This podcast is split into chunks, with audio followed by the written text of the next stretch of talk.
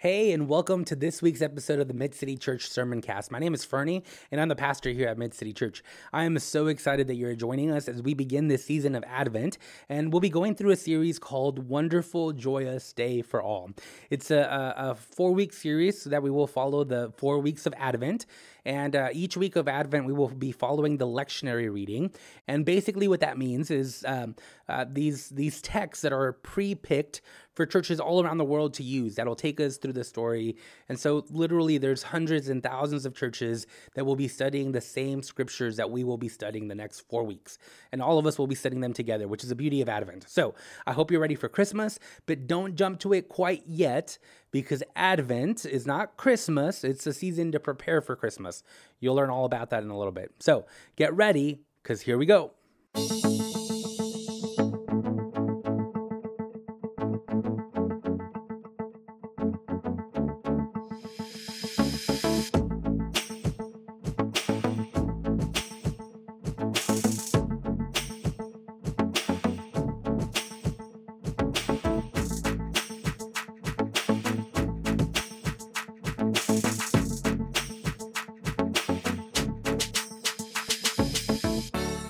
Out of all the stories that my dad has ever told me about him growing up, my favorite by far is the story of his first trip to Disneyland. I'll never be able to tell it as well as he does, but basically, when he was a young kid, his dad called him up one day and asked him if he wanted to go to Disneyland. Now, you have to understand that my dad's parents were not married, so a trip to Disneyland was not just an opportunity to go to the Magic Kingdom, it was also an opportunity for him to spend time with his dad. So uh, quickly, my, my dad says that he packed his bags. Uh, his dad picked him up, and they made their way to El Paso, where they would cross the border and then take an overnight bus to Los Angeles from El Paso. And then they were going to visit Disney there, right? So uh, this is important because there were two stipulations for making this trip a reality. First, my dad needed immigration to give him a permit to travel in the US, which, because he was a kid, it was pretty easy to get. So that checked off. The second thing that needed to happen was that uh, his dad, my grandpa, he had to go to some meetings the first couple of days, and then on, on their last day, uh, uh, the last day in LA, they would go visit Disney. So they make it to LA early in the morning, and his dad goes straight to meetings. Day two, straight to meetings. Day three, straight to meetings. Day four, the day they're supposed to go home, his dad, my grandpa, looks at my dad and says, Look, I need to go to a really short meeting this morning, but as soon as I finish, we will go to Disney. And then we're to get on the bus that night and drive overnight back to El Paso. So again, it, it, this this uh, going to meetings in the morning, spending the day at Disney, and then driving, uh, riding in a bus all night. It was easy to do all of those things in one day. But you might be shocked to find out, or maybe not. The meeting went longer than expected. But but still, to, to my grandpa's credit, once the meeting was over, my grandpa looked at the driver and said to him, Let's go to Disney like I promised my son. And sure enough, they drove to Disney. My dad started getting giddy and excited, and as they got closer and closer and closer to the entrance, suddenly, out of nowhere, his dad says, It's nice, isn't it? And then he proceeds to turn to the cab driver and say, Well, now that my son has seen Disney, let's go to the bus station. My dad and I joke about it now, but technically his dad did keep his promise, right? He did take him to Disney. He just didn't take him inside of the park.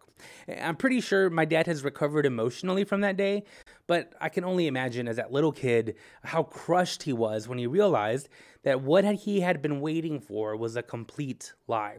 That he had gotten his hopes up of hanging out with his dad in the happiest place on earth, and instead he found himself sitting in a cab car, heartbroken that things didn't turn out the way he wanted them to. You know, that's the thing about joyfully awaiting something. It comes with the risk of heartache. See, for the child excited to get ice cream after school, only to find out that plans have changed, the joyful awaiting turned into heartache. To the kid who was waiting to hear back from their special crush after asking them out on a date, only to be told no, the joyful awaiting turned into heartache. For all those who have ever gone home for the holidays, excited to see everyone, only to end up having to deal with family drama and arguments, the joyful awaiting turned into heartache.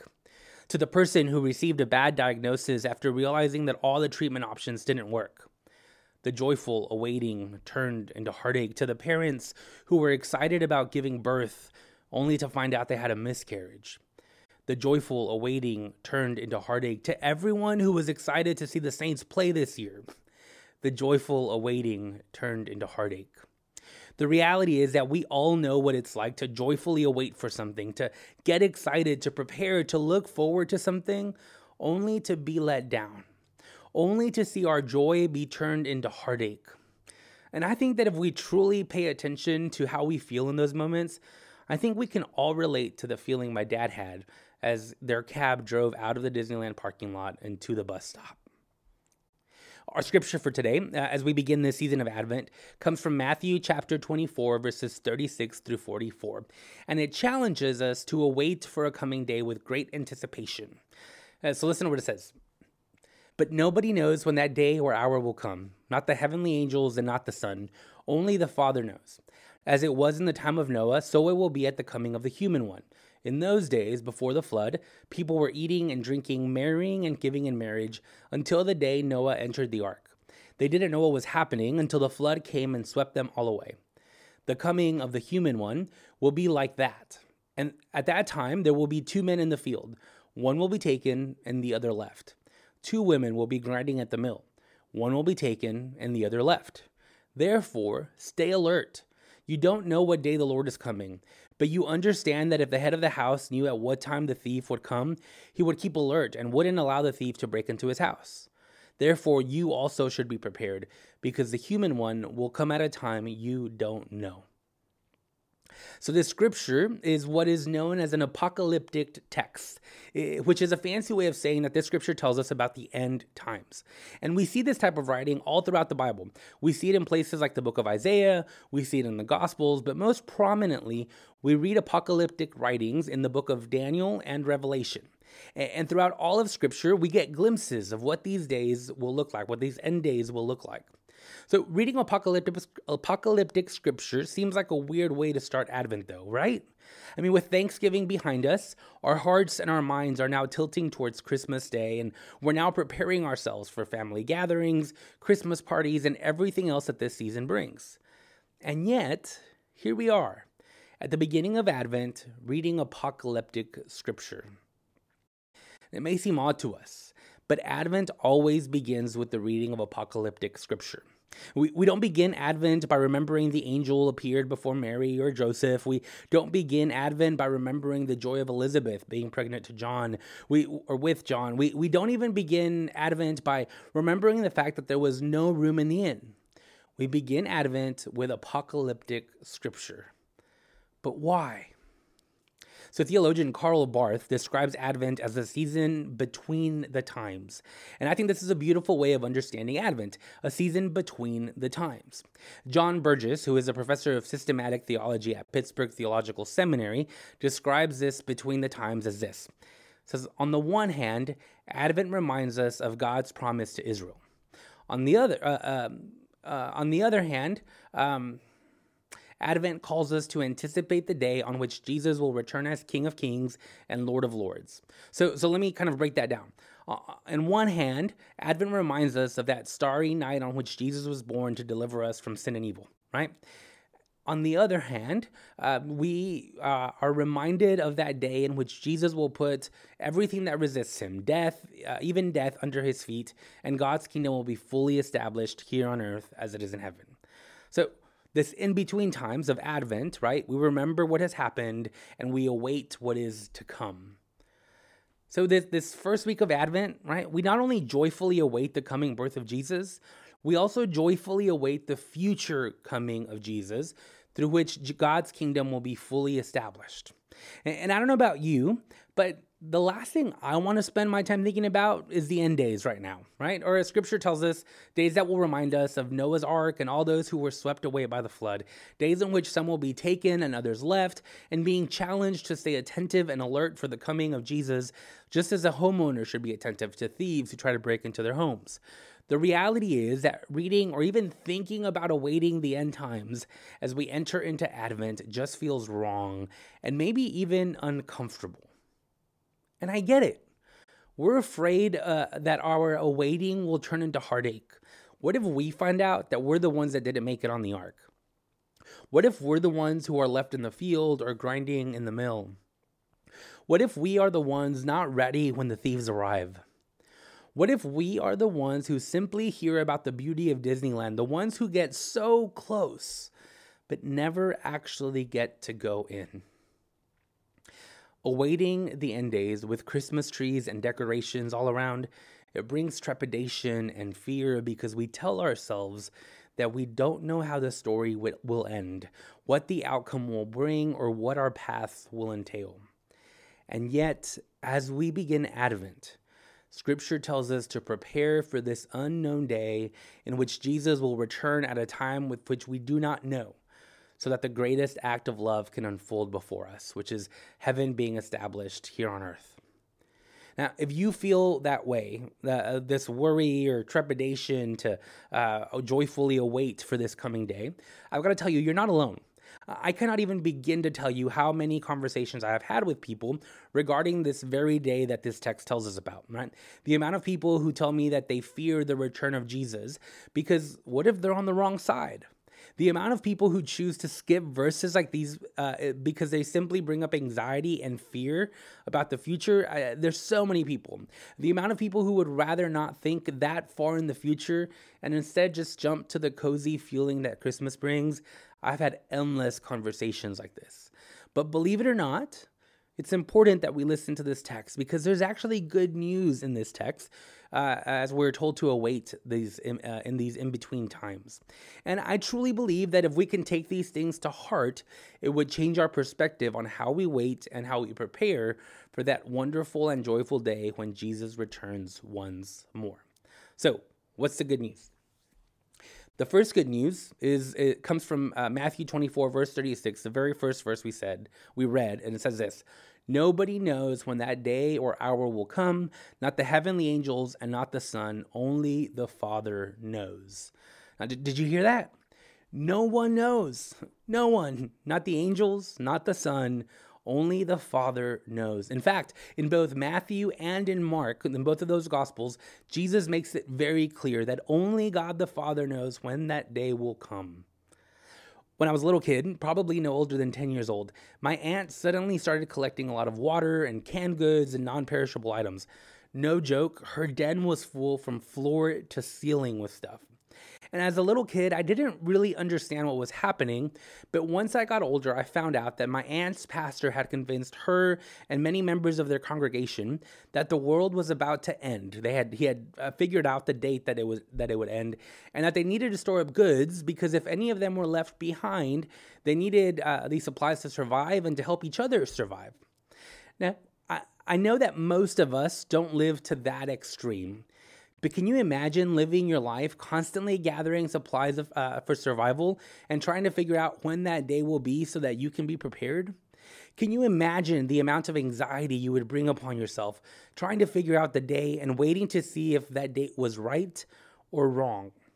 For any of you who lived uh, uh, through 2000, the year 2000 and the Y2K, you kind of know what that feeling's like, don't you?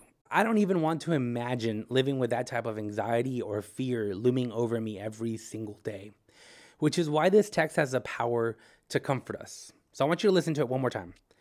Nobody knows when that day or hour will come, not the heavenly angels and not the Son, only the Father knows. If you missed it, I want you to picture this. Think of Jesus and the life he lived. He brought good news to the poor, hope to the captives, healing to the sick, food to the hungry, and so much more. All of this he did without knowing when that day would come. See, Jesus didn't know when that day would come, but knowing was irrelevant to him, or at least it seemed like it was irrelevant to him, because all he cared about was making this world a better place here and now for all people. You know, I think that Jesus' life is the challenge uh, that is being posed to us during Advent as we joyfully remember what has been and we await what will be. We are called to live our lives not worried about that day, but instead helping people experience heaven here and now right? as we live in this in between, uh, we, we remember what has been, we remember what will be, but the most important thing is right now helping people experience heaven. Now, just think about it. What if instead of trying to gain insight or information that even Jesus and the angels are unaware of, we spent every day helping this world better reflect that coming day, here and now, for all people? Think of all the good that would happen in this world if we all lived that way. So that's the first good news that Scripture tells us, right? We don't have to worry about that day, the day which of which Jesus, uh, even Jesus, doesn't know. Which means that instead of living with stress and fear uh, for that day and and avoiding texts like this, we can spend it helping people experience heaven here and now.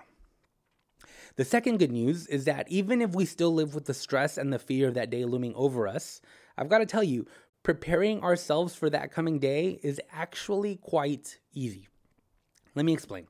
The scripture takes us back to the story of Noah and tells us that a day will come for us as it did in uh, for the people in Noah's time. So uh, I decided to go back and read the story of Noah. And, and, and do you know what I found as I read it? Uh, I want you to listen to this text Genesis chapter 6, verse 9. It says this Noah was a moral and exemplary man who walked with God. In other words, Noah understood the difference between good and bad, right and wrong. That's what made him moral. And he did his best to do what was right, to follow God. That's what made him exemplary. Now, did you notice what's missing here, though? At no point does a text say that Noah was perfect or blameless. All we know is that he did his best to do better every single day because he kept his faith in God. And that's all that God asks of us. We are to do our best and to keep our faith in God.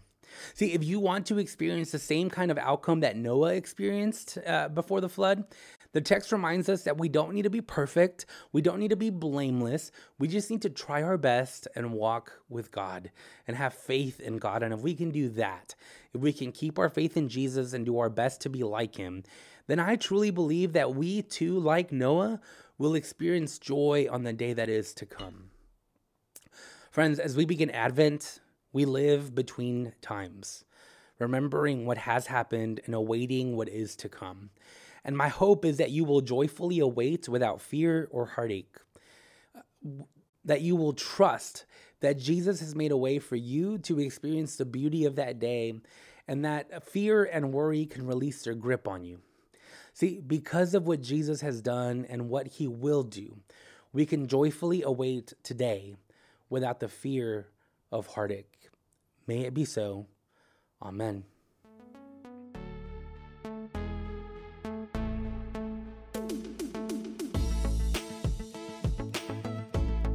Thank you for joining us today.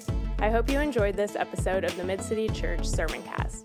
If you'd like to dive deeper, visit midcity.church/sermoncast to find a home sheet that goes along with this message. On the home sheet, you'll find scriptures, questions to wrestle with, and a challenge that goes along with this sermon cast. I want to invite you to support our ministry here at Mid City Church by giving today. To give, text the word GIVE, G I V E, to the phone number 225 307 0662. Thanks and see you next week.